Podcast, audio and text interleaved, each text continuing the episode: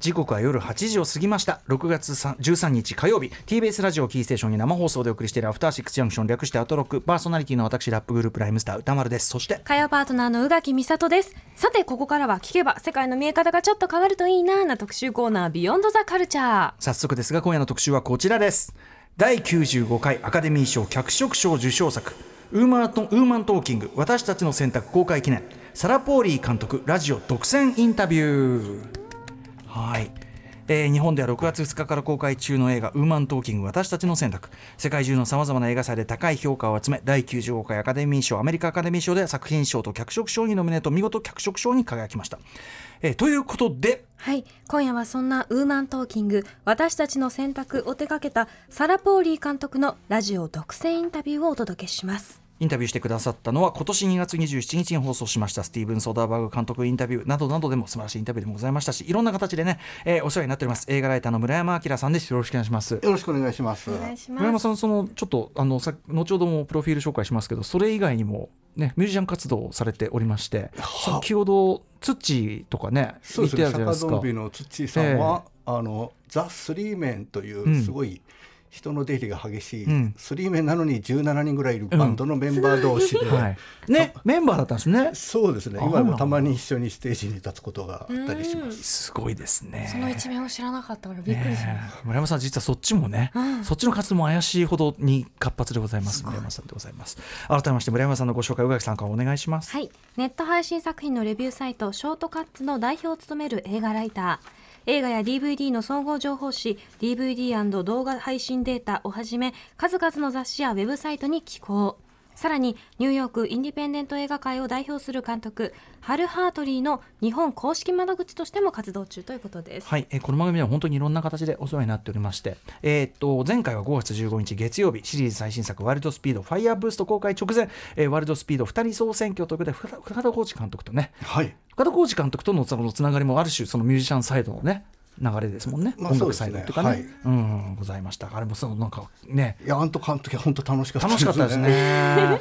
あのあの後ファイヤーブースト見て本当言いたいことがいっぱいあります ファイヤーブーストには言いたいことはあるけどもということですよね。はい。ぜひまたあのあんな感じのね楽しい特集もやりたいんですが。はい、えー、ということで今回は村山さん、えー、サラ・ポーリーさんにインタビューした思いをお送りいたします。改めてサラ・ポーリーさんもともと俳優さんとしても活躍されておりましたのでどんな監督なのか簡単にご紹介しておきましょう。はい。1979年カナダ生まれ家族の仕事の関係で幼少期からショービジネスの世界に親しみ4歳から子役として活動されます1989年の映画丘の家のジェーンで注目を集め1990年に放送が開始されたドラマシリーズアボンリーへの道に主演その後カンヌ国際映画祭グランプリ受賞作スイートヒアアフターの助演を経てイザベル・コイシェ監督の死ぬまでにしたい10のことに主演。また1999年短編映画 Don't Think Twice で監督、脚本家としてもデビュー。2006年にはアリス・マンローの短編小説を自ら自ら脚色した長編初監督作 Away from Her 君を思うでアカデミー脚色賞にノミネート。以降2011年 Take This Waltz 2012年物語る私たちなどの監督を務めます。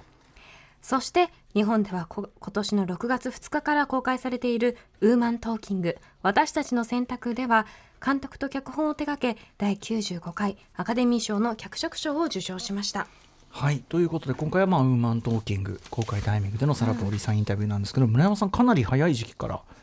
あのサラポーリさん俳優時代っていうかそうですね。注目されてたってことですよね。あのテリー・ギリアム監督の、うん、まあ、バロンという、うん、あのホラー男爵の冒険を映画化した、ええ、まあ、傑作ファンタジーがあるんですけど、うん、まあ、それであの主人公のホラー男爵と一緒に冒険の旅に出た女の子がサラ・ポーリーなんです。あのだからもう本当にいくつぐらいあれ？8歳で、とにかく愛嬌があって歯が抜けてる子っていう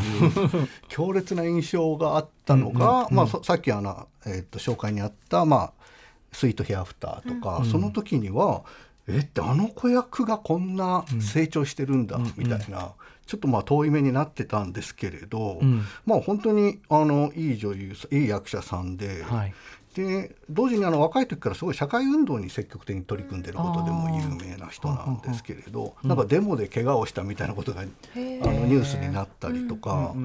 でただあの演技の仕事としてはまあ、本当にピュアで繊細な役とか、うん、発酵な役みたいなちょっとタイプキャスト的なものを振られることがどうしても多くて、その辺はやっぱり本人のやりたいこととのなんか齟齬があって苦労したんじゃないかとまあ勝手に思ってはいるんですけれど、でもあのハリウッドでも大々的に売り出そうっていう多分後押しがエージェントかなんかであったと思うんですよね。あのドーム・オブ・ザ・デッド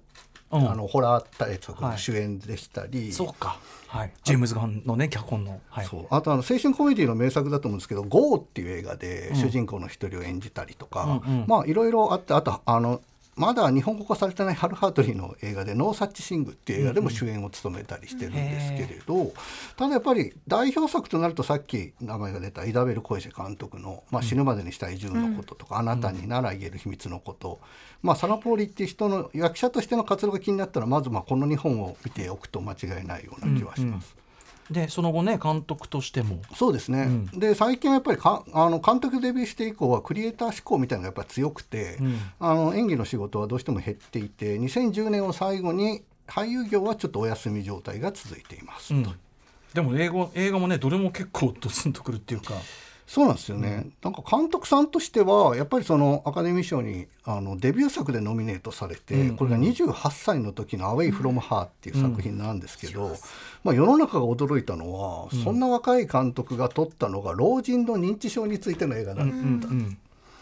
でもあの正直それよりもすごいって自分が思ったのは、割と監督としてはなんか人生を俯瞰するような目線がありながら、いいことも悪いことも割と10日に描いて、うん、なんか丸ごと慈しんだり楽しんだりしてるような、うん、なんかそういう感覚を持っていて、はい、この人って何回人生生きてんだみたいな感じがテイクリス・ワルツとかだってさ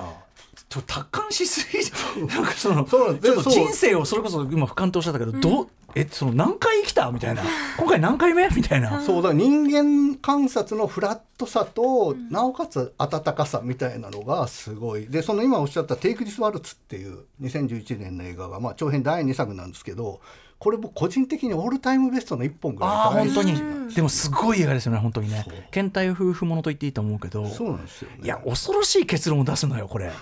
結論が。俺ねそそれを言うなやって言いましたけどね。そんなこと身も蓋もない。みんなそれを言わ言わんできてるのよここにっていう。でもさおっしゃる通りそのそれがなんかすごい意地悪じゃないっていうか。そうなんですよね。なんか最高に気の合うパートナーがいるのに、うん、つい別の男性に走ってしまうっていう女の人の映画なんですけど、うん、なんかそれがねあのやっぱりそのジャッジする目線がないっていうのが、うん、まあ、自分は本当にすごく好きなんですが、うんはい、なんでこんな未熟な人間の映画を見せられるんだっていう批判を受けてえ？あれが？そうなんです。なんで？結構あのアメリカとかではちょっとわかんない。クソみそに言われた部分があってそうなんでこの間のインタビューでもその話ちょっとしたんですけどちょっともうあのあのことは忘れようとしてるんだよねみたいなマジか。えちょっといかんね。ちょっと指示指示を伝えないといけない。そう。でも本当にあの時間ないのに、うん、いやもうテイクです傑作ですよって話を必死にしたんですけど、伝えたいですよね絶対。あそう。まあまあでもやっぱりあの天才監督現るみたいに1作目で言われた割にやっぱりテイクリス・ワルツ以降ちょっとその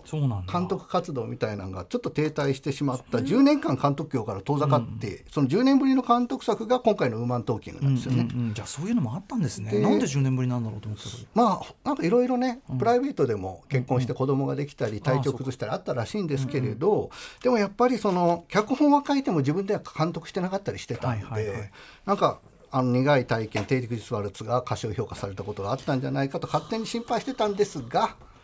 ウーマントーキングでまあアカデミー賞脚本賞にも輝いて晴れて完全復帰したっていう感じだとちょっと思って安心しています。うん、今その話聞くだけでちょっとまたね、馬時それ自体も本当にすごい作品だけど、はい、あの今日のサラ・ポーリー監督インタビュー余計ちょっとねぐっと聞けるんじゃないかと思います。はい、ということで、えー、サラ・ポーリーさんこのようなキャリアを歩んできた方ですが今回の、えー、ウーマントーキングに関してどのようなことをお考えなのか、えー、インタビュー模様を村山さんやっていただきましたんで、えー、お知らせなどお送りしたいと思います。お願いします。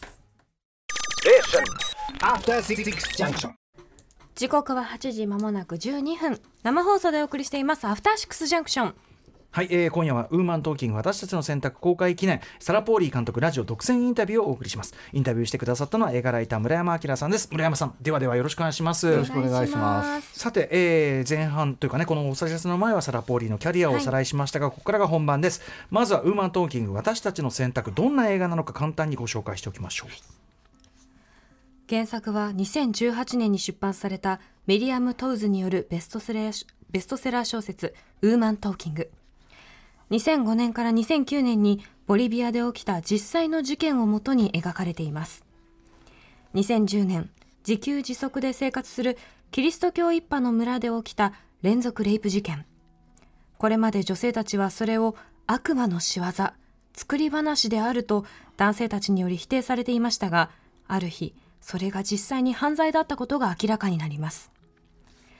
女性たちは犯罪だったということを知り村に残り許すのか、または戦うのか、それとも村から出ていくのか。男たちが不在にしている2日間、自らの未来をかけた話し合いが行われていきます。はいということで、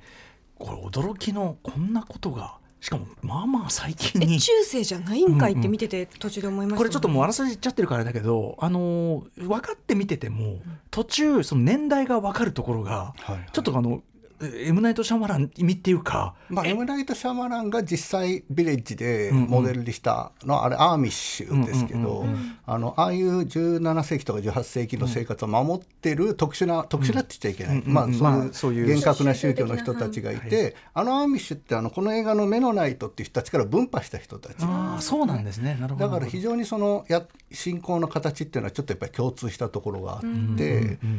なんか刑事ジョン・ブック目撃者っていう、はい、あのハリソン・フォードの、うん、まあ、いい映画がありますけど、はい、あれでアーミッシュっていうのはすごい日本でも知られるようになったんですけれど、うんうん、もしご存知の方はあのアーミッシュを想像しながら、この映画に描かれてるメロナイトっていう人たちのことを考えていただけるとちょっと分かりやすいかな、途中まで、まあ、だからあえてでもその時代感みたいなのを出さないで来ててこれ今の話ですからっていうのをドンってこう来るとこが、やっぱ構成的にもなかなかゾクってします、ね、ゾクッとする瞬間だったし。あすいません。で村山さんこの作品はまとにかくいかがご覧になりましたか？あのちょっと実はさっき結構前に見てたので、うん、映画館行って見直してきたところなんですけど、うん、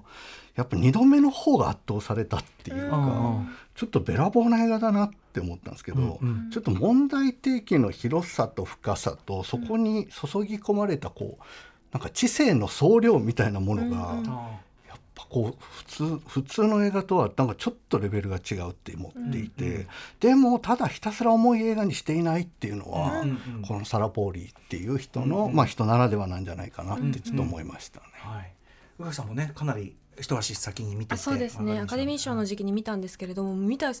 あともうなんかちょっとなんていうの呆然自失をしてしまったというかもうなんか涙が止まらなくてなぜならこれは今の私たちの話だから2010年の話だけど全然知ってるしこれっていう気持ちで見れましたしその上ででも話し合うことっていうのをすごく大事にしていていろんな被害者の中にもいろんな価値観の人がいて、それを話し合うことですり合わせてそしてその未来をすごくこう希望を持たせる最後を私は感じて、なんか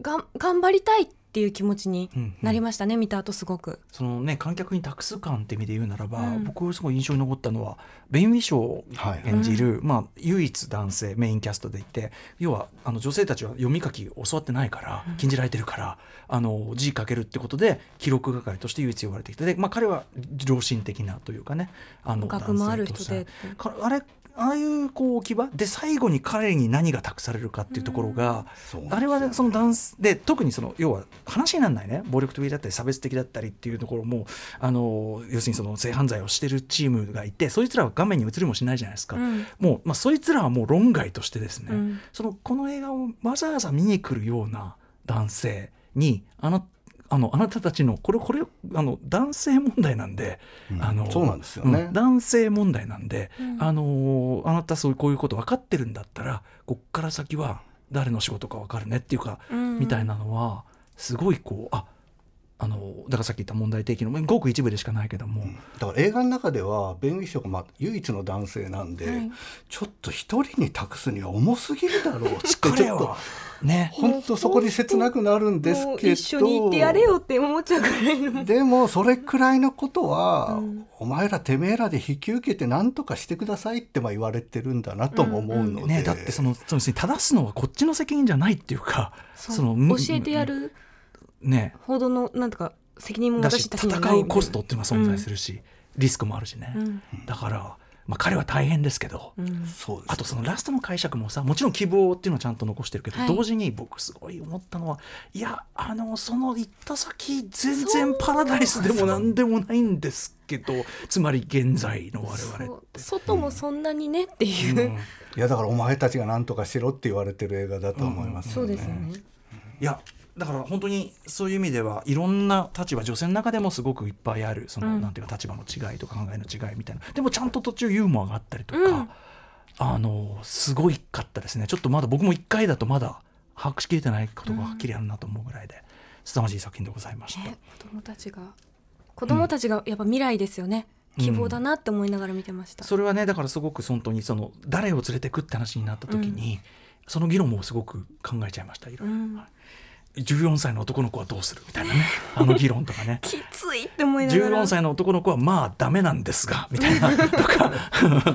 ね。で、えーそんな感じのぜひこれ皆さん劇場でけ結構集中した環境で見見てほしいっていう感じなんで、ぜひあとやっぱみ劇場みんなと見た方がいいような気もするなそうね。ね確かにさみんなで一堂に会して、うん。この件について話し合うという映画を映画館という形で、うん。その立場も違う考え方も違う人が集まってみるのがいいかもね。うん、でそれぞれ岐路につくっていうの。みんな「ひどい」とか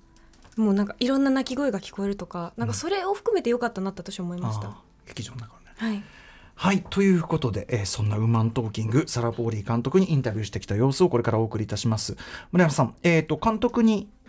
インタビューしてるの機会っていうのはこれは初めてだ実はあのテイク・ディス・ワルツもう11年前に一度電話インタビューしたんですけれど、まあ、今回は Zoom だったんで、うん。あのオンラインとはいえ初めて対面に近い形で話が聞けてうん。本当嬉しかったです。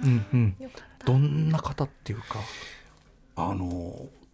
いやなんかね気さくなんですよね。うん。うんなんかやっぱ頭が良くて、うん。まあすごく早口だったりするんですけど、でもなんかやっぱりすごく明けっ広げでなんか裏表がない感じがする、なんかすごいシャイなんですけれど、うん垣根がないみたいな、そういう素敵な方でした。うん。えー今回インタビューね、まあ、村山さんメインでねあのメインというかインタビュアーとしていただきましたけど、はい。質問条項をね宇垣さんにも考えていただいて。ちょっとなんかた託したい。お預かりして行ってきまました。うん、これは中でもじゃあね、はい。聞けるかなといったあたりですかね。ということではい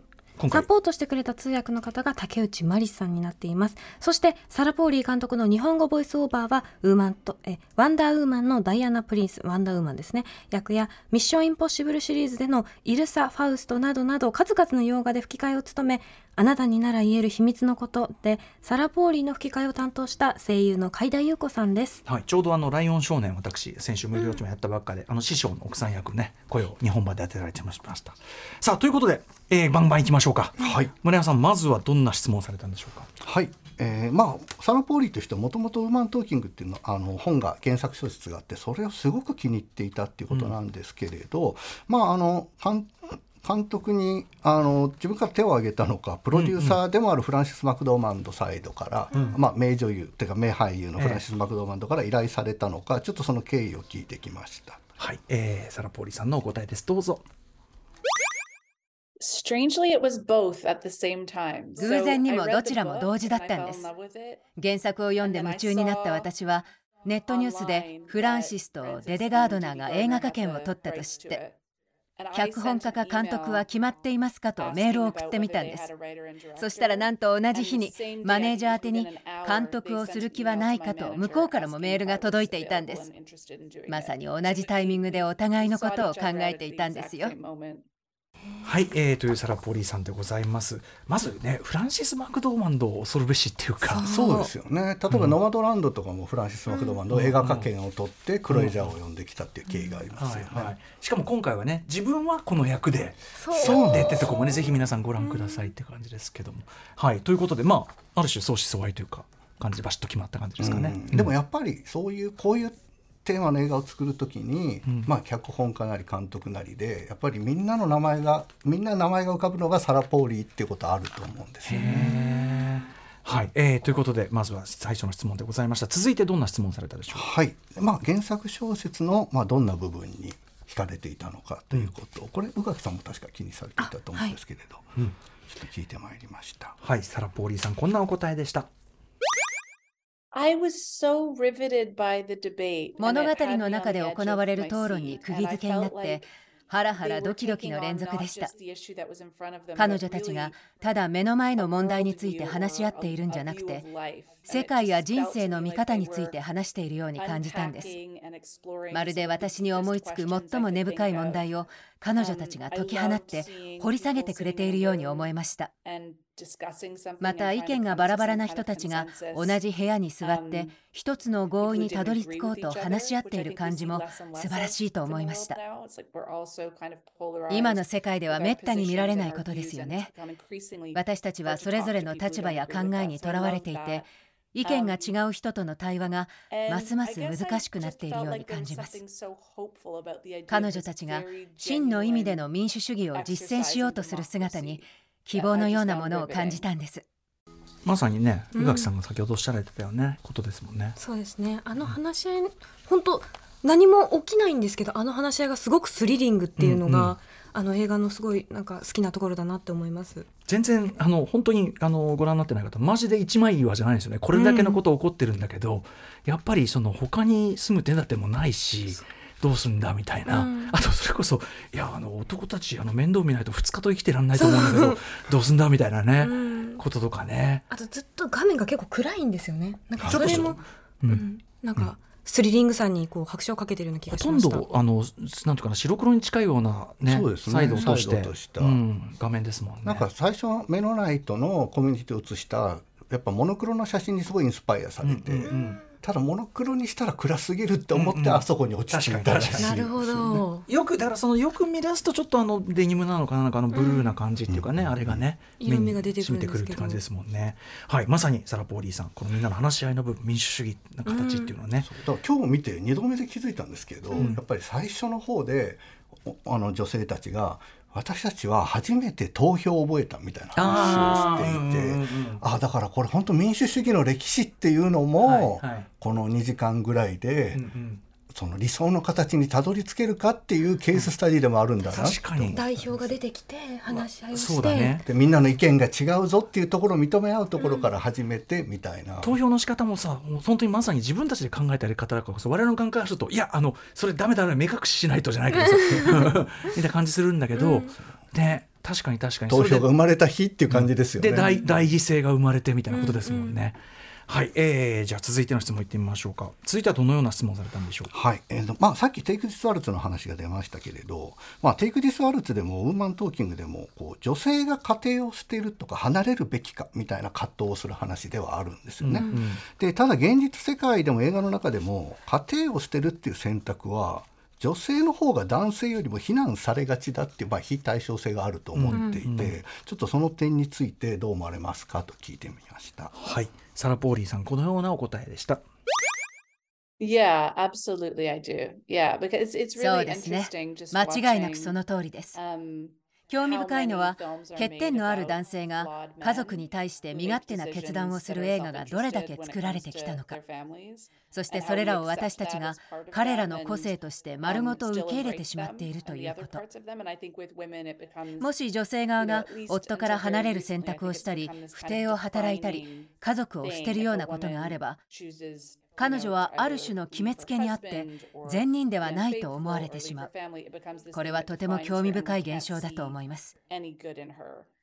さらに興味深いのが少なくとも映画においてスティーブン・スピルバーグ監督がこの提携を変えたことです。私にとってスピルバーグの「フェイブルマンズ」は家族よりも自分のロマンチックな人生を優先した女性を登場させて観客が好意的な反応を示すのを見た初めての体験でした。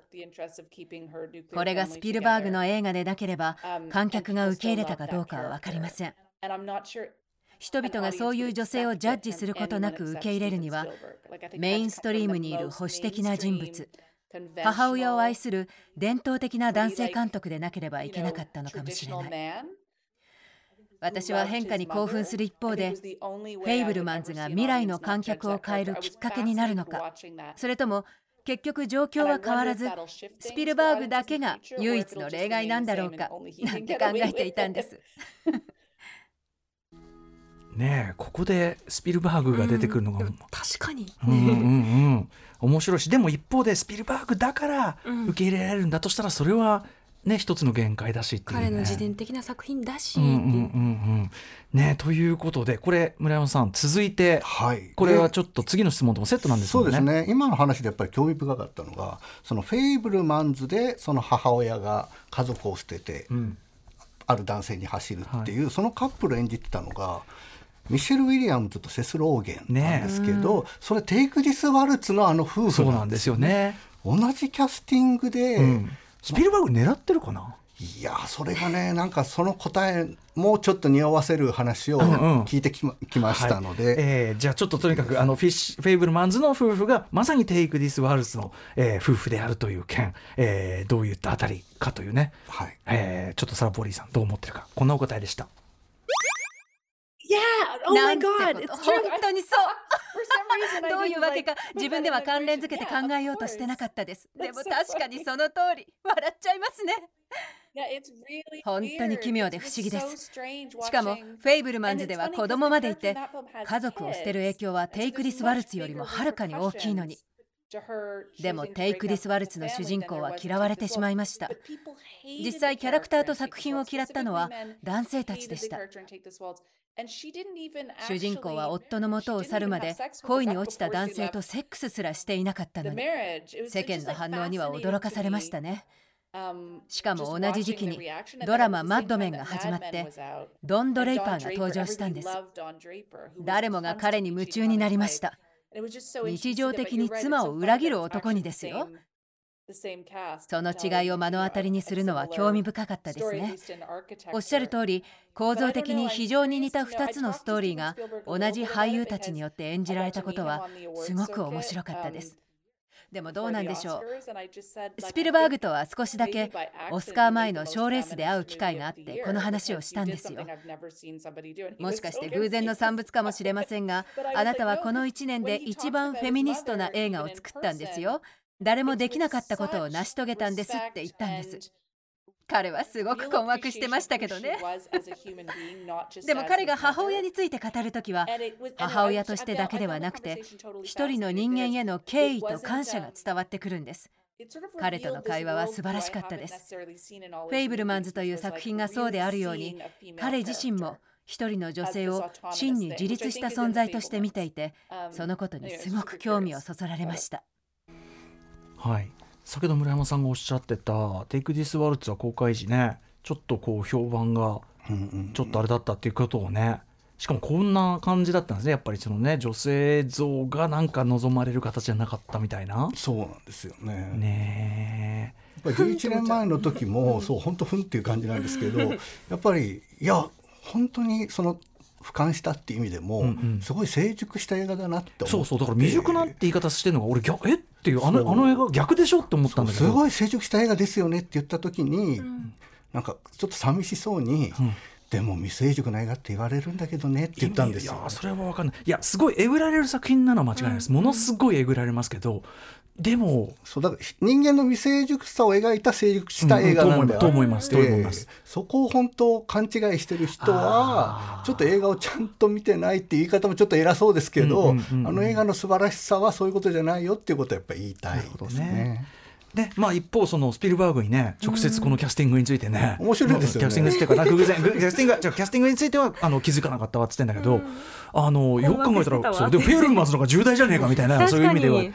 ね、で一方スピルバーグはね、まあ、そのもちろんそういう意図でやったわけじゃないっていうスピルバーグは多分お母さんのことを描きたくてやっただけなんですけど、うん、サラ・ポーリーにしたら、革命じゃないって思ったっていう、ね、でもそれはスピルバーグの見方が本当に自然にフラットだっていうことでもあるでしょうしスピルバーグってそれこそさ ET の時からそのあれって要するに、まあ、シングルマザーだけどお母さんのさ困惑とかさそれをすごくこうなんていうかなあのお母さん役のねうん。困惑みたいなのなんかすごく一人の人人間っぽくっていうか、うん。子供が何考えてるか分かんないとかなんかそういうところをちゃんと E.T. でさえちゃんと描いてるなと思って、なんか要するに何でも受け止めるお母さんってよりは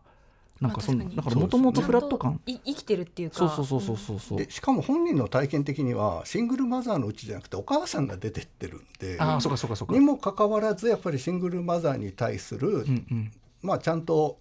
フラットな目線で映画を作ってたっていうことはスピルバーグの一つの才能とかなんじゃないかなと思いましうんた。うん。ちゃんと人人間だとして扱ってるというかね同じ人間として。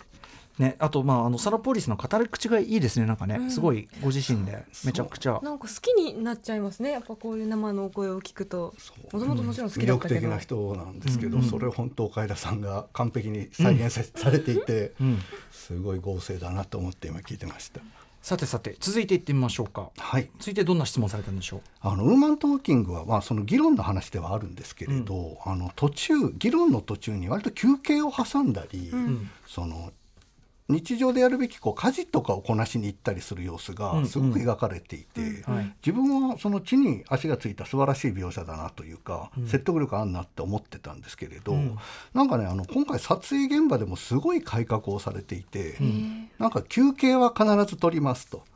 時間もぴったり終わりますと。うん。なんかその必ず定時で終わらせますみたいなすごい従来の進め方とは違う労働環境を作り上げたらしいんですよね。ア。メリカ映画とかってね比較的もちろん日本と比較してってそうことかもしれないけど、ね。かなりそこは厳しい。いいと思っうん。なんかちゃんとしてる組合とかもあってうんって思ってたんですけれど、そこはサラ・ポーリーの話を聞くとちょっと違ったぞと我々が思っているイメージとはっていう話をあだからまああの質問としては今回のその物語の描き方とその実際の現場の撮影のやり方がちょっとシンクロしているように思えたので、そこはあのお互いに影響し合っていたんでしょうかという質問をしてきました。はいサラ・ポーリーさんこんなお答えでした Hmm. そのつながりについては考えてなかったです.でも素敵なつながりだと思いますね実際最も強烈な体験の最中でも息継ぎをしたり落ち着くために時間を取ったり休憩を入れたりすることはすごく大切だと思うんです特に映画の撮影現場では間違いなく足りてないと思います私には日本映画の労働環境のことは分かりませんが北アメリカの場合いまだに常識外な労働時間が常態化しています日が昇る前に起き出して帰ってくるのは子どもたちが寝静まってからそのせいでいい作品を作れなくなっては意味がないですよね。そもそも予算を削るために労働を搾取することはあってはならないと思います。私は映画の現場で育ったのでいつも違うやり方で仕事をしたいと思っていました。プロデューサーのフランシス・マクドーマンとデデ・ガードナーは業界のルールブックを一旦捨てて新しいモデル作りをサポートしてくれました。国によってはもっと文明的な現場もあります。例えばフランスでは適正な労働時間を守るための規定があるだから私は本当に現場を変えたかったしありがたいことに実現することもできました。私が映画作りから離れてしまっていた理由は小さい子供たちがいるからでした。3人の子供たちと数ヶ月間も会えなくなることは避けたかった。なのでこの作品は私がフィルムメーカーに戻って子育てする母親であることと両立できるかを試すいい機会でもありました。この改革は家族を持つ家庭にとってそれが子供がいない家庭でもいい影響がありました。また女性たちが議論の最中に休憩を挟むのには大きな意味があります。女性たちの生活はどんな危険に直面していたとしても責任と日常的な労働からは逃れられない。女性たちの多くはたとえ世界が滅びようとも家庭のインフラを維持しないといけないそれが現実なんです。一方で一旦解散して別のことに集中する時間を持つことは彼女たちの議論にもいい助けになったと思いますねななるほどなって思いました、二つの面があった2つの面ね、うん。要するに現実面ではもうとにかくすごくプラスっていううん。かその話で、これ僕聞いてて思ったのはだからその今少子化対策べね異次元のって言ってるけどお金の話ばっかしてるけどその結局そのなんていうかなこう働きやすかったり生きやすかったりする環境を作ることがなんていうの？そのよ良い結果っていうかさその、うん。あのいろんな面土台作りね。土台作りそう、うん。だからそのそもそもそういうところからやっていかないといろんなこと逆に言えばそれができていけばいろんなことを良くなってくるのになっていうことを今話聞いてて思いましたし、うん。全ての人にとってと思ったし一方でねその要するに女性たちは家事に常に縛られているという劇中のそうですね劇中のというか、まあ、そのその構造の話でもあるというか。悩んでるだけではいけないのよ、てかうん。やってられないのよっていう、うんうん。あそういえばそうだってすごい思ってしまいました。結局はね子供たち腹すかせるからみたいな話してましたね。うん。うんうん、だから抽象的なある種そういう例えばさ抽象的じゃないなその高度なかっこつけで言いますけど、高度な議論にだけかまけているのがその女子供ではない領域ですって言ってることの欺瞞っていうか、うんそういうこともあるかなと思いましたけどね。あ。それだけやっててよかったですねってそうそうそうそう。言えないっていう。そうそうそっちを押し押し付けているわけだから、うん。で出てかれたら2日と生きていけないっていうね。どういうだけ任せてるの？でもその家事の時間みたいなのがあるちゃんと豊かにも描かれてるっていうのうんが、やっぱこの映画のすごい素敵なあとなんかさあのさあの2人あの女の子2人がさ途中でなんなんなん飽きちゃったなとかさ、うん。はいはい。なんだ落書きしたりしてね。これこれいつまで続くの？みたいな。あとなんか二人のお作業を結び合ったりそうそうそう。なんか そういうのとかもすすごいこうリズムとしてもいいし、うん。なんかこう。花畑で子供たちが走ってるシーンとか、うんうんそれまあ労働場所だと思うんですけど、うんうんうん。それを含めてでもすごく豊かではありますよね。だからやっぱり議論の映画っていうかそういうディベートの映画だって紹介されがちなんですけど、うん。やっぱりその間に流れてる時間の映画だなってちょっと思ったりはしていて。これでもそれこそ2度目見るとよりそこがね、うん。議論いっぱいしてるかと思ったらあ意外とこういうところがあってそうですねかもしれないですよね。さあ続いての質問いってみましょうか。えーどうでしょうね。はい、えーはいはい。じゃあこの質問かな、どうでしょう？続いては。はい、これは宇垣さんからお預かりした質問でもあるんですが、うん。まあ、あの非常にシスターフッドとかフェミニズムみたいなテーマを描いている映画ですけれど、うん。まあ、登場する女性たちが、まあ、強い存在というより、まあ、時に勇気を出すことも恐れたりするような非常に等身大な人たちであるっていうそういうキャラクターをよりリアルで身近に感じられるような配慮とか工夫はされたんでしょうかという質問です。さあポリさんお答えこうでした。Yeah, I mean, I think I want them to は feel い like real 私の望みは maybe 映画の中の彼女たちを現実に生きている人間と同じように観客自身や私自身の延長線上に感じてもらうことでしたまたこういう事件には様々な反応がありますそれらの全てに意味があり正当であり議論を先に進めるためには誰もがそれぞれの意見を発言できる場が必要です。彼女たちがやっているのは一つの世界を壊して新しい世界を作り上げるくらい大きなこと。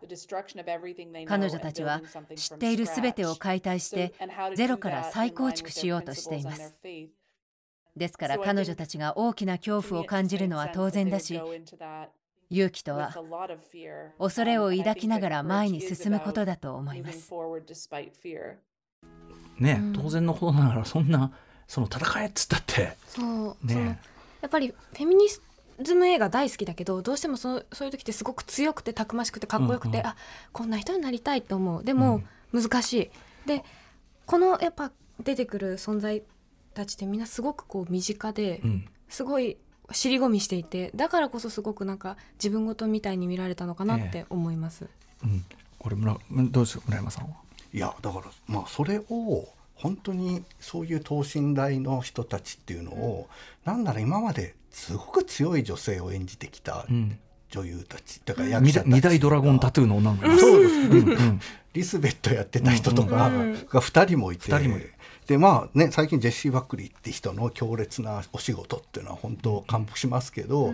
そういう一流の人たちをなんかやっぱりここまでなんかやっぱりリラックスまあリラックスってだけの話じゃないですけど、なんかすごいあのフラットな芝居をさせてなおかつやっぱり感情的にもつかまれる。うん。まあ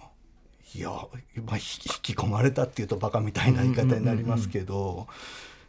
あとすごいなんか現実の議論と重ね合わせてもそうだよなっていうか要するにかなりひどいことが起きてて、こんなの起こって当然だしあのなんていうのまあぶなんていうかな戦ってやれみたいななるけどいやでもそのここに生活基盤があってそのためのコストとかリスクとか考えたら、なんでそんなものを追わなきゃいけないの？要するに二重三重に大変な目を追わなきゃいけないの？はって理不尽じゃね？みたいな。確かに！みたいな。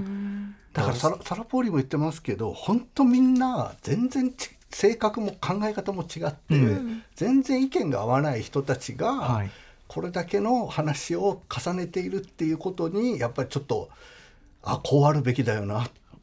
納得させられる、でとりあえず利点とマイナス点を書き出そうか。みたいなね、はいはいはい。これもう議論の基本だもんねあれね。うん。いやでもすごいあのん一番この映画でもすごいすごいなんていうのかな。すげえなっていうバランスの部分でもありましたね。さてさて続いてこれも重要な部分かと思いますが続いての質問なんでしょう、はい。えーっとね、今回メインキャストのさっきも話が出ましたけどあのほぼ女性ばかりの映画なんですがひ唯一の男性としてベン・ウィショーさん、あのまあ、パディントンの声とかで有名ですけど、うん。あとはまああれですね007の9旧役とか、うん。まあすごく可愛らしい魅力のある役者さんですがあの人がまあ一人だけ男性で選ばれていてそのキャスティングの理由というのを聞いていきます。これ宇垣さんがすごく気にされていたあ質問。なんかあのか彼のフェミニンさというか柔らかい空気感っていうのがすごくよく作用してたような気がしたので、うん。はい。聞きたいなって思いました。はい。ベン・ウィショーさん、えーキャスティングした理由こうお答えでした。Yeah. He's, ベンは繊細でオープンな素晴らしいアーティストです。オープンであるがゆえに肌がむき出しかと思うくらい傷つきやすくもあります。私は映画の中心にとても善良な男性を置きたいと考えていました。このような題材だと人は簡単に目を背けてしまいがちだからです。全ての男性に光を当てるという意味でも、女性たちが破壊だけではなくて気づきたいものについて見たくないものだけではなく何を見たいかについて話し合おうとしている時に女性たちを気遣い手を差し伸べようとする誠実な男性を登場させることはとても重要だと思いました。これはどんなジェンダーにとっても絶望の映画ではないしそうなっては無意味だと思っていました。はいまさにあのベン・ウィショー置かれてる役柄ね、うん。あの意図的にというかね絶対必要な感じで。今でもそのキャスティングに関してねこうじゃないバランスもあったかもねっていう話も面白かったです、もっともっとマッチョな人をキャスティングしても面白かったかもみたいな、そう話そうなんですよね。ベン・ウィショー、ね、素晴らしい演技だったし、うん。すごい魅力的な役だったんですけど、でもベン・ウィショーは女性の側のこと立ってくれそう、絶対にね最初からねだからむしろその有害性みたいな雰囲気をプンプンさせながらその人がどう変わるのかもしくはそのなんかするのかみたいなうんのもありかもしれないけど、そうですね。ジェラルド・バトラーとかねメル・ギブソンとかでこう言うっていうね。まあ確かに、そそれはまたねじゃあ別の物語で見ていこう申し訳ないやでもなんかでもほわかります本当そう、でもそのなんていうかなこの男性が役割果たしてる役割って何かなとかっていうそこも考えてだとしたらこういうその解釈役柄上の解釈もあるよねっていう、そこもまで話できるっていうか、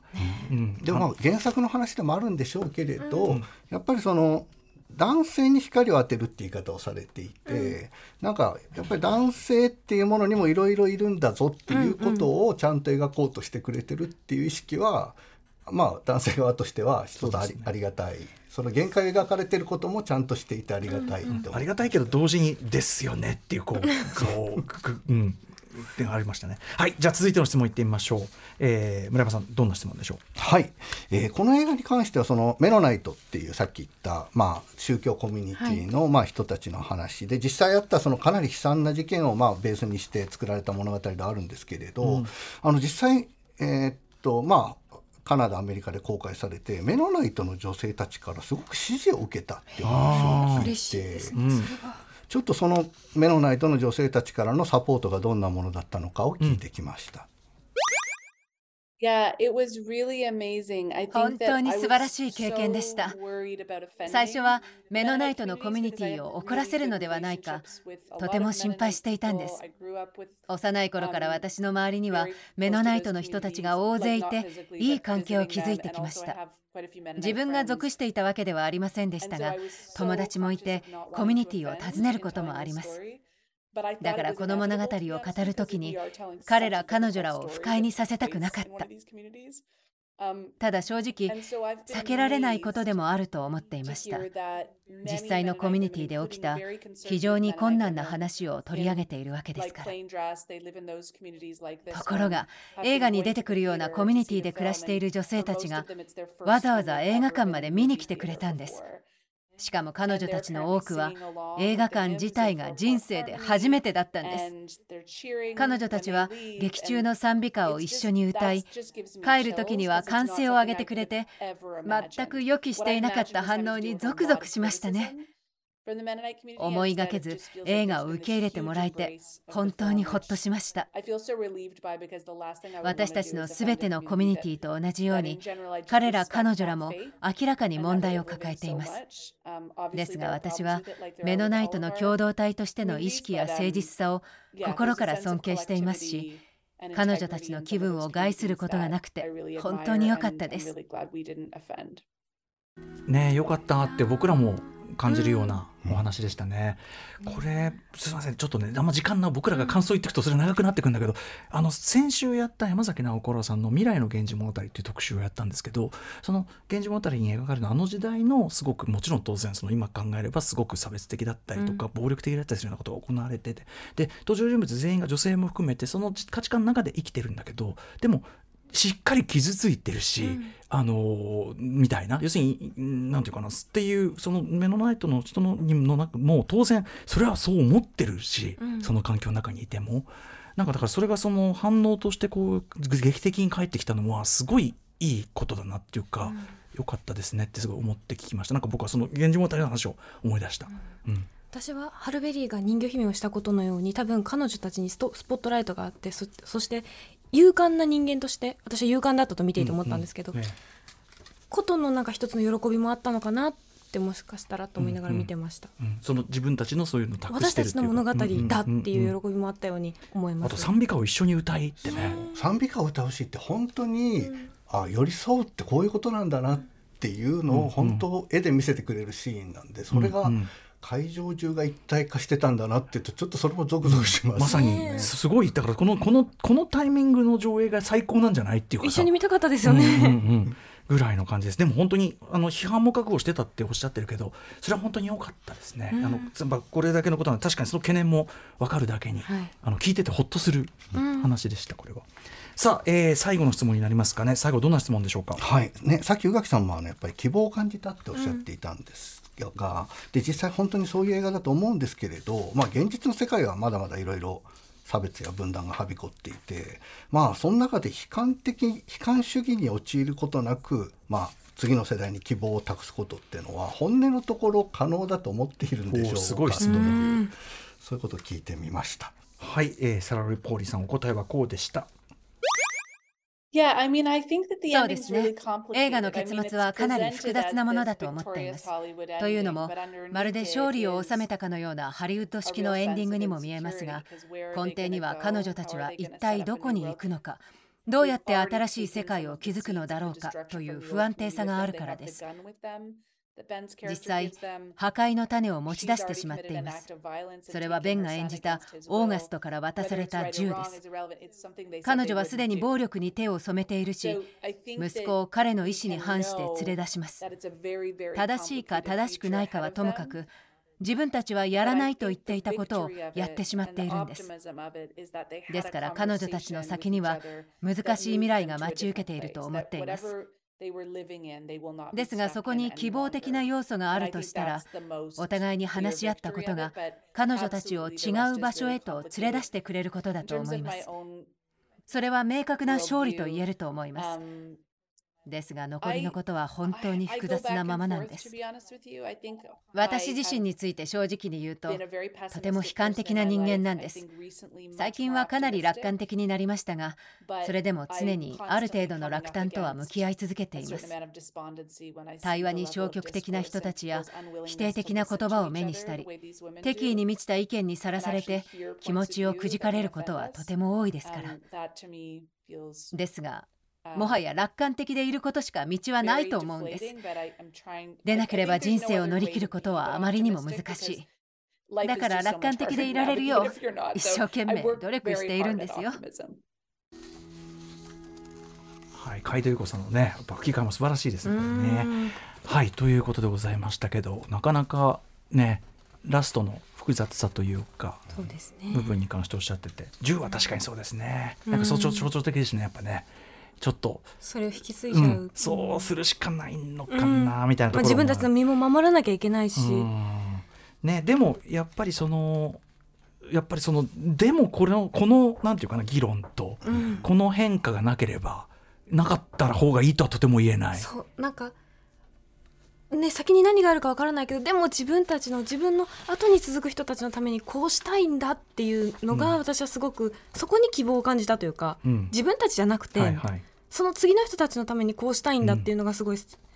あ頑張ろうって思ったんですけどでも、うん。ねうまくいくかどうかは確かにわからないし、サラポーリーさんをそのずっと、まあ、作家としても俳優としても追いかけてた村山さんとしてこの、ね、悲観的基本的には悲観的だったけど楽観的になるしかもうないじゃないってそいうう。さだからどっちも真実だと思うんですよね、うんその楽観的になるには楽観的なだけじゃダメだし、ん悲観的に一度ならないとやっぱり楽観までたどり着けないっうんうんうん。ていうこともあると思いますし、実際この今サラポリがおっしゃったようなことが映画の中であのうん。ルーニー・マーラのセリフで中盤ぐらいかな出てきますけど、やっぱり自分たちも動物以下の扱いされているんだから、うんうん理想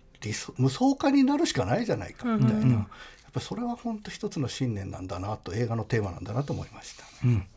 はいということであのウーマントーキング私たちの選択が現在まだまだ劇場公開中でございます、えーまあ、ムービーウォッチ面でもまだねガチャに入れ続けたいと思いますので私一回もう見てきましたけどね、うん劇場の雰囲気がすごい感じでしたねやっぱね。選んでいく人たちですからねやっぱり。うんそれも含めて。はいぜひ私から、まあ、ムービーガチャと関係なくねあの、ムービーウォッチ面と関係なくお勧めしたいあたりでございます、えーお別れの前に村山さんご自身のお知らせ事などお願いします。あはい。あのいつもね配信系レビューサイトショートカッツの代表って紹介していただいてるんですけどちょっとサイトの更新が滞っていてただあの DVD& 動画配信データでそのショートカッツとして連載をさせてもらっていてあの月一で面白い作品をいろんな書き手が取り上げていますのでよかったらそっちの方もご覧ください。えーそしてまあこの番組も引き続きいろんなねバカ特集も含めてまたね、はい。あババカじゃないですけどね。ワイルドスピード特集をバカ特集と言ってはいけませんね。あのまたいろいろよろしくお願いしたいと思います。ます。えーということで第95回アカデミー賞脚色賞受賞作「ウーマントーキング私たちの選択」公開記念。いやすごい充実度でした、ザラポーリー監督ラジオ独占インタビューをお送りしました。村山さんありがとうございました。ありがとうございます機械の海田優子さんありがとうございました。After Six Junction.